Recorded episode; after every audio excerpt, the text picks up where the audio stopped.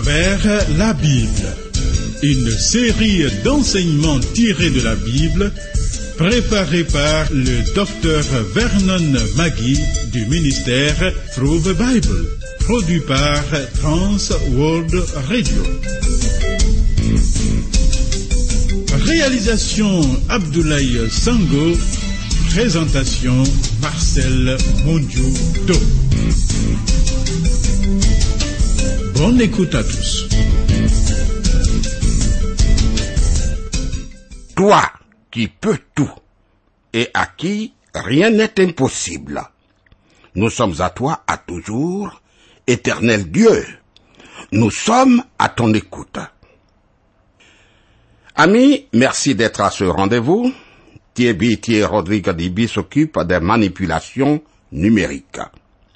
Avec respect, soumettons-nous à la parole de Dieu. Elle est la lumière de la vie. Après l'écoute, tu peux appeler ou écrire. Ce programme est le 18e. Note nos points de contact que voici.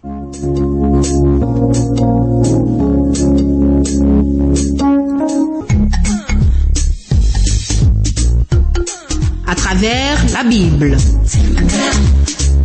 À travers la Bible sur TWR. Vos commentaires et vos réflexions nous intéressent. Écrivez-nous à l'adresse suivante à travers la Bible 06 BP 21 31 Abidjan 06 Côte d'Ivoire. Téléphone 22 49 03 01. Email twr 21 31 yahoo.fr. Site www.twrafrica.org.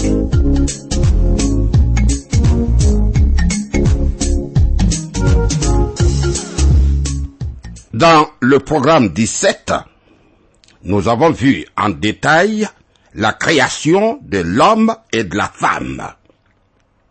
L'homme est fait à l'image de Dieu, il est au-dessus de toute autre création à part les anges. Nous avons vu comment il a été tenté par Satan et comment l'homme est tombé, lui et sa femme. Ne reconnaissant pas sa responsabilité, Adam accuse Ève, sa femme, d'être celle qui l'a poussé à pécher. Et la femme, à son tour, accuse le serpent de l'avoir trompé. Alors, que va faire le Seigneur? Voyons le futur plan merveilleux de Dieu. Constatons que l'homme s'est détourné de Dieu. Le Seigneur va désormais le juger. Mais d'abord, Dieu prononcera un jugement sur le serpent. Genèse chapitre 3, verset 14. L'Éternel Dieu dit au serpent, Puisque tu as fait cela, tu seras maudit entre tout le bétail et entre tous les animaux des champs. Tu marcheras sur ton ventre et tu mangeras de la poussière tous les jours de ta vie. Voilà. C'est seulement à ce moment-là que le serpent est devenu le reptile répugnant que nous connaissons aujourd'hui.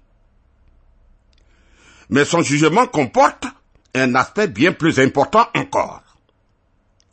Dieu annonce sa défaite en prononçant pour la première fois une prédiction de la venue du Sauveur. Le verset suivant mérite d'être appris par cœur. Voyons-le. Genèse 3, verset 15. Je mettrai inimitié entre toi et la femme, entre ta postérité et sa postérité. Celle-ci t'écrasera la tête et tu lui blesseras le talon. Ce verset révèle qu'il y aurait une lutte prolongée, une très longue lutte entre le bien et le mal, entre la postérité de Satan, c'est-à-dire ses instruments, et la postérité de la femme, Christ. C'est exactement ce qui s'est passé dans la suite de l'histoire comme la raconte la Bible tout entière. Remarque, l'expression la postérité de la femme. Cette expression laisse entrevoir que le Sauveur promis aurait une mère humaine, mais pas de père humain. Cette prophétie s'est réalisée lors de la conception miraculeuse de Jésus-Christ. Voici ce que le Seigneur Jésus a déclaré lui-même au sujet de ce conflit. Jésus dit, Vous avez pour père le diable, et vous voulez accomplir les désirs de votre père. Il a été meurtrier dès le commencement et il ne se tient pas dans la vérité parce qu'il n'y a pas de vérité en lui. Lorsqu'il profère le mensonge, il parle de son propre fond car il est menteur et le père du mensonge. C'est écrit en Jean chapitre 8, verset 44. Ainsi, ami, Jésus lui-même a distingué entre les enfants de Dieu et les enfants de Satan.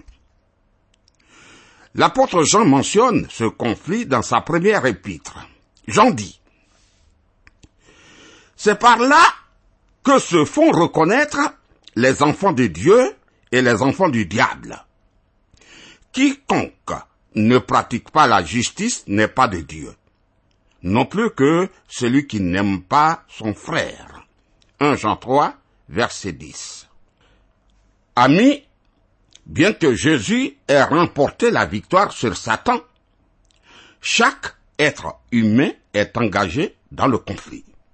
Soit il triomphe Satan avec l'aide de Christ, soit il est vaincu par Satan.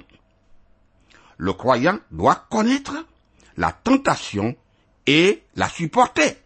Chaque homme doit connaître la tentation. En effet, parmi les différents ordres de la création que sont les anges, les hommes et les animaux, seuls les anges et les hommes ont reçu la capacité de choisir et sont responsables devant Dieu de leur choix. Je répète que dans l'ordre de la création, seuls les hommes et les anges ont reçu la capacité de choisir et sont donc responsables devant Dieu. Ce soir-là, lorsque Dieu est entré dans le jardin, il demande à Adam, mais où es-tu? Tu vois, l'histoire, la religion raconte que l'homme recherche Dieu. Mais la Bible, elle, elle raconte la recherche de l'homme par Dieu. L'homme pécheur s'est enfui de Dieu et Dieu est allé à sa recherche. Dieu demande à Adam, où es-tu? Vois-tu, la recherche de l'homme par Dieu est racontée tout au long de la Bible. L'apôtre Paul dit, Nul n'est intelligent. Nul ne cherche Dieu. Romains 3, verset 11. Le Seigneur Jésus dit à ses disciples, Ce n'est pas vous qui m'avez choisi, mais moi, je vous ai choisi. Jean 15, verset 16.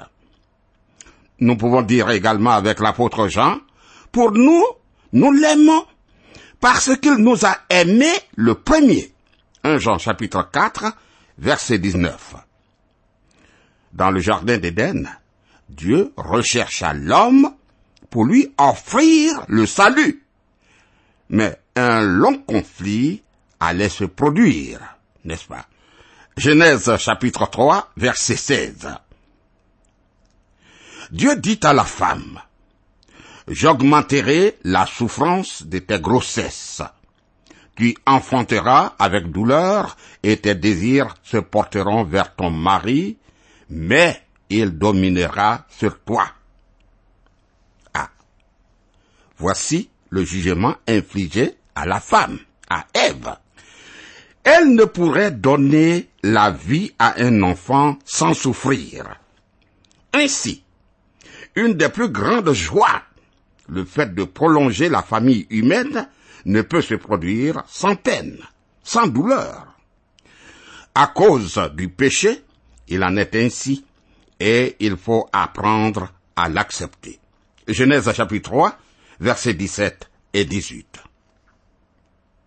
Il dit à l'homme, puisque tu as écouté la voix de ta femme, et que tu as mangé de l'arbre au sujet duquel je t'avais donné ce ordre, tu n'en mangeras point. Le sol sera maudit à cause de toi. C'est à force de peine que tu en tireras ta nourriture tous les jours de ta vie. Il te produira des épines et des ronces, et tu mangeras de l'herbe des champs. Ah. Voici le jugement infligé à l'homme. Il ne pourrait pas travailler sans souffrir. Tu vois, travailler n'est pas en soi une malédiction, mais plutôt une bénédiction. La malédiction se trouve dans la peine, dur labeur, insatisfaction, frustration, épuisement qui accompagne le travail nécessaire pour tirer une nourriture d'un sol maudit à cause du péché. Genèse chapitre 3 verset 19. C'est à la sueur de ton visage que tu mangeras du pain jusqu'à ce que tu retournes dans la terre d'où tu as été pris, car tu es poussière et tu retourneras dans la poussière. Amis, voici le jugement final infligé à l'homme. Il doit mourir. Oui. Réellement, qu'est-ce que la mort? La mort, c'est quoi même? La mort physique est la séparation du corps et de l'esprit. La poussière retournera à la terre comme elle y était, et l'esprit retournera à Dieu qui l'a donné. Ecclésiaste 12, verset 8. Sauvé ou perdu, tout homme devra rendre compte de sa vie à Dieu. Tout homme. Cependant, Adam n'est pas mort physiquement le jour où il a commis le péché, mais seulement plus de 900 ans plus tard. Mais ce jour-là, Adam a connu la mort spirituelle, la séparation de sa relation avec Dieu. Lorsque l'apôtre Paul a écrit aux chrétiens d'Éphèse qu'avant d'être sauvés, ils étaient morts dans leur transgression et dans leur péché, il voulait dire qu'ils étaient morts spirituellement car séparés de Dieu. Dans la parabole de Jésus concernant le fils prodigue qui a quitté sa famille, puis y est revenu, le père s'exclama, Mon fils que voici était mort et il est revenu à la vie. Il était perdu et il est retrouvé. C'est écrit en Luc 15, verset 24. Tu vois, être perdu loin du Père signifie la mort spirituelle. Oui. Le Seigneur Jésus a déclaré à Marthe, Je suis la résurrection et la vie. Celui qui croit en moi vivra quand même il serait mort. Jean 11, verset 25. De nouveau, mort signifie la séparation d'avec Dieu. Ainsi, à l'instant où l'homme a mangé le fruit défendu, il est mort spirituellement. C'est pourquoi il s'est enfui loin de Dieu et s'est caché au moyen des feuilles de figuier. Voici la doctrine de la rédemption qui apparaît. Genèse chapitre 3, versets 20 et 21. Adam donna à sa femme le nom d'Ève, car elle a été la mère de tous les vivants. L'Éternel Dieu fit à Adam et à sa femme des habits de peau et il les en revêtit. Ah, c'est ici, je crois, l'origine des sacrifices expiatoires.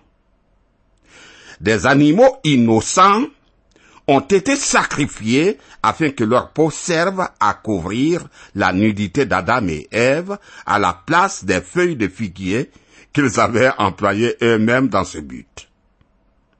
je crois que Dieu leur a expliqué avec précision la signification de cet acte important.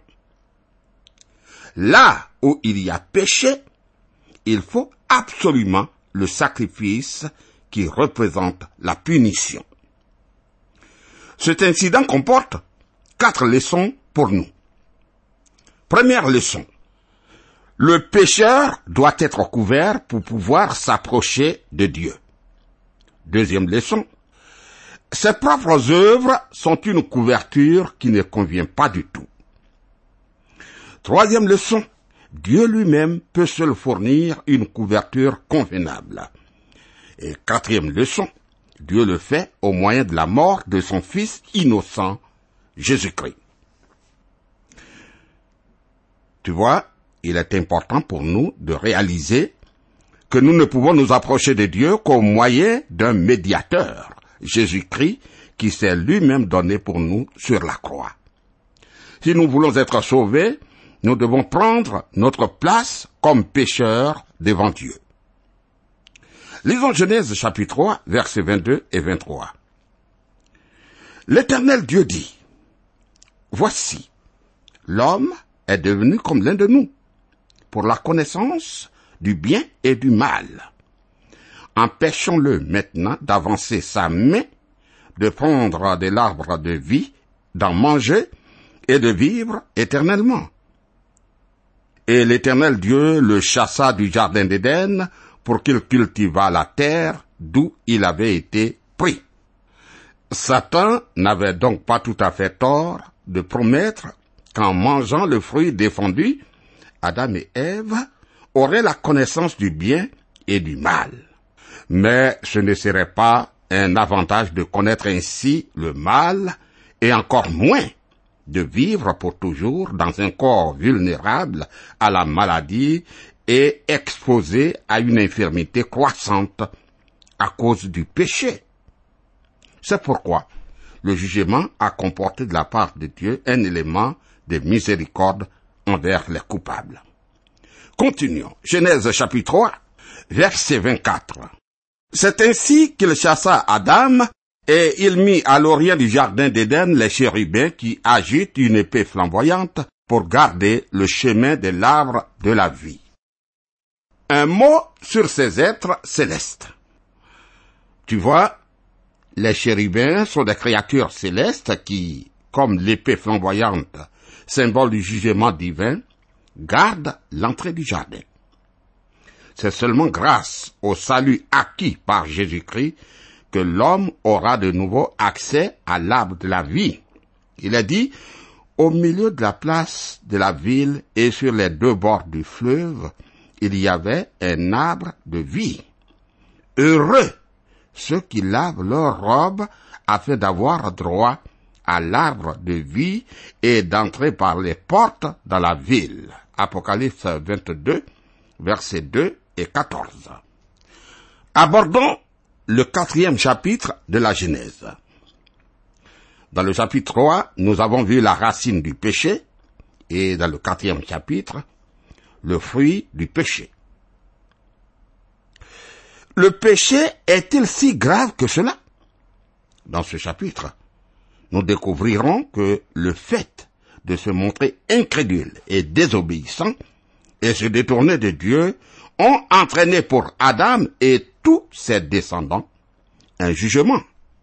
Oui. En effet, tous sont désormais dotés d'une nature pécheresse. Cela est illustré dans le récit de ce chapitre concernant deux des enfants d'Adam et Ève. Voyons la naissance de Caïn et d'Abel. Genèse chapitre 4, verset 1. Adam connut Ève sa femme. Elle conçut et enfanta Caïn, et elle dit, j'ai formé un homme avec l'aide de l'Éternel. Peut-être qu'Ève croyait que son premier fils serait la postérité promise qui vaincrait le serpent, comme dit en Genèse 3, verset 15. Mais en réalité, il ne sera pas le sauveur, mais un meurtrier. le Sauveur viendrait seulement après plusieurs milliers d'années de conflits entre le bien et le mal, entre les descendants d'Ève et les instruments de Satan. Genèse chapitre 4, versets 2 à 5. Elle enfanta encore son frère, Abel. Abel fut berger et Caïn fut laboureur. Au bout de quelque temps, Caïn fit à l'Éternel une offrande des fruits de la terre. Et Abel, de son côté, en fit une des premiers-nés de son troupeau et de leur graisse. L'Éternel porta un regard favorable sur Abel et sur son offrande, mais il ne porta pas un regard favorable sur Caïn et sur son offrande. Bien. Pourquoi Dieu a-t-il accepté l'offrande d'Abel et non celle de Caïn Le Nouveau Testament l'explique ainsi. C'est par la foi qu'Abel offrit à Dieu un sacrifice plus excellent que celui de Caïn. C'est par elle qu'il fut déclaré juste, Dieu approuvant ses offrandes, et c'est par elle qu'il parle encore, quoique mort. Hébreu chapitre 11, verset 4. Bien. Sur quoi la foi est-elle fondée? De nouveau, le Nouveau Testament répond à cette question. Ainsi, la foi vient de ce que l'on entend, et ce que l'on entend vient de la parole de Dieu. Romains 10, verset 17. Autrement dit, Abel a apporté une offrande conforme à ce que Dieu avait demandé. Une offrande conforme à ce que Dieu demande. Un sacrifice sanglant, préfigurant la mort expiatoire de Jésus-Christ sur la croix. Par contre, l'offrande vraiment de qualité. Oui, une jolie offrande apportée par Caïn n'était pas celle demandée par Dieu. Dans Juge, il est dit, au Juge 11, nous lisons ceci, Malheur à eux, car ils ont suivi la voie de Caïn. Que signifie la voie de Caïn? Caïn s'approcha de Dieu sans sacrifice sanglant. C'est-à-dire comme si le péché n'existait pas, ou encore comme si le péché pouvait être effacé par ses propres œuvres ou par tout autre moyen qu'il croyait bon, sans tenir compte des instructions de Dieu. Dieu a donné des instructions, et c'est à ces instructions qu'il faut se soumettre Caïn. Or, la parole de Dieu affirme, il nous a sauvés, non à cause des œuvres de justice que nous aurions faites, mais selon sa miséricorde par le baptême de la régénération et le renouvellement du Saint-Esprit. C'est écrit en titre 3, verset 5. Ainsi, la différence entre Caïn et Abel ne se trouvait pas dans leur vie, ils étaient tous deux des pécheurs, ayant une hérédité absolument identique et un environnement exactement le même. Mais la différence se trouvait dans leur offrande. Oui, leur offrande était différente car Abel agissait par la foi en la parole de Dieu, alors que Caïn agissait selon ses propres pensées. De même aujourd'hui, la différence entre un chrétien et un non-chrétien n'est pas que le non-chrétien est un pécheur et que le chrétien ne l'est pas. Ce n'est pas vrai, pas du tout. Mais la différence est dans le fait que le chrétien a reconnu ses péchés et s'est confié en Jésus-Christ comme son sauveur en accord avec la parole de Dieu. C'est lui que Dieu a donné par son sang à être pour ceux qui croiraient victime propitiatoire. C'est écrit en Romains 3, verset 25. En revanche, le verset suivant s'applique à Caïn. Ne connaissant pas la justice de Dieu et cherchant à établir leur propre justice, ils ne se sont pas soumis à la justice de Dieu. Romains 10, verset 3. Cela s'applique également à une foule de personnes qui essaient de se rendre agréable à Dieu par la religion en se joignant à une église ou par tout autre moyen qu'il croirait valable. Les bonnes œuvres, par exemple. Or, le seul moyen pour être déclaré juste aux yeux de Dieu est d'être mis au bénéfice de la justice parfaite de Christ, qui a été livré pour nos offenses et est ressuscité pour notre justification. Romains 4, verset 25. En effet, sur la croix, Christ prit notre péché afin que nous recevions sa justice. Celui qui n'a point connu le péché, il a fait devenir péché pour nous afin que nous devenions en lui justice de Dieu. 2 Corinthiens 5, verset 21. L'apôtre Paul a écrit également ceci, J'ai renoncé à tout, et je les regarde comme de la boue, afin de gagner Christ, et d'être trouvé en lui, non avec ma justice, celle qui vient de la loi, mais avec celle qui s'obtient par la foi en Christ, la justice qui vient de Dieu par la foi. Philippiens 3, versets 8 et 9. Voilà, amis, la justice de Caïn, c'est sa justice personnelle, tandis que la justice d'Abel est celle d'une victime innocente préfigurant le sacrifice expiatoire de Jésus-Christ, mort lui, le juste, pour nous les injustes. C'est ainsi que nous terminons. Que Dieu te bénisse. À bientôt.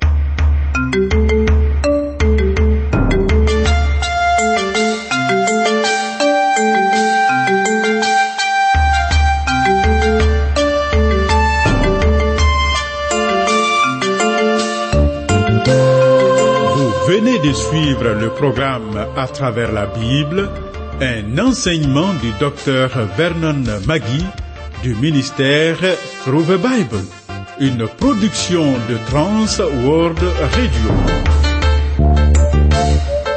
Pour tout contact, écrivez-nous à l'adresse suivante. À travers la Bible, 06, boîte postale 21 31, Abidjan 06, Côte d'Ivoire. Je répète, à travers la Bible, 06, boîte postale 21 31, Abidjan 06, Côte d'Ivoire.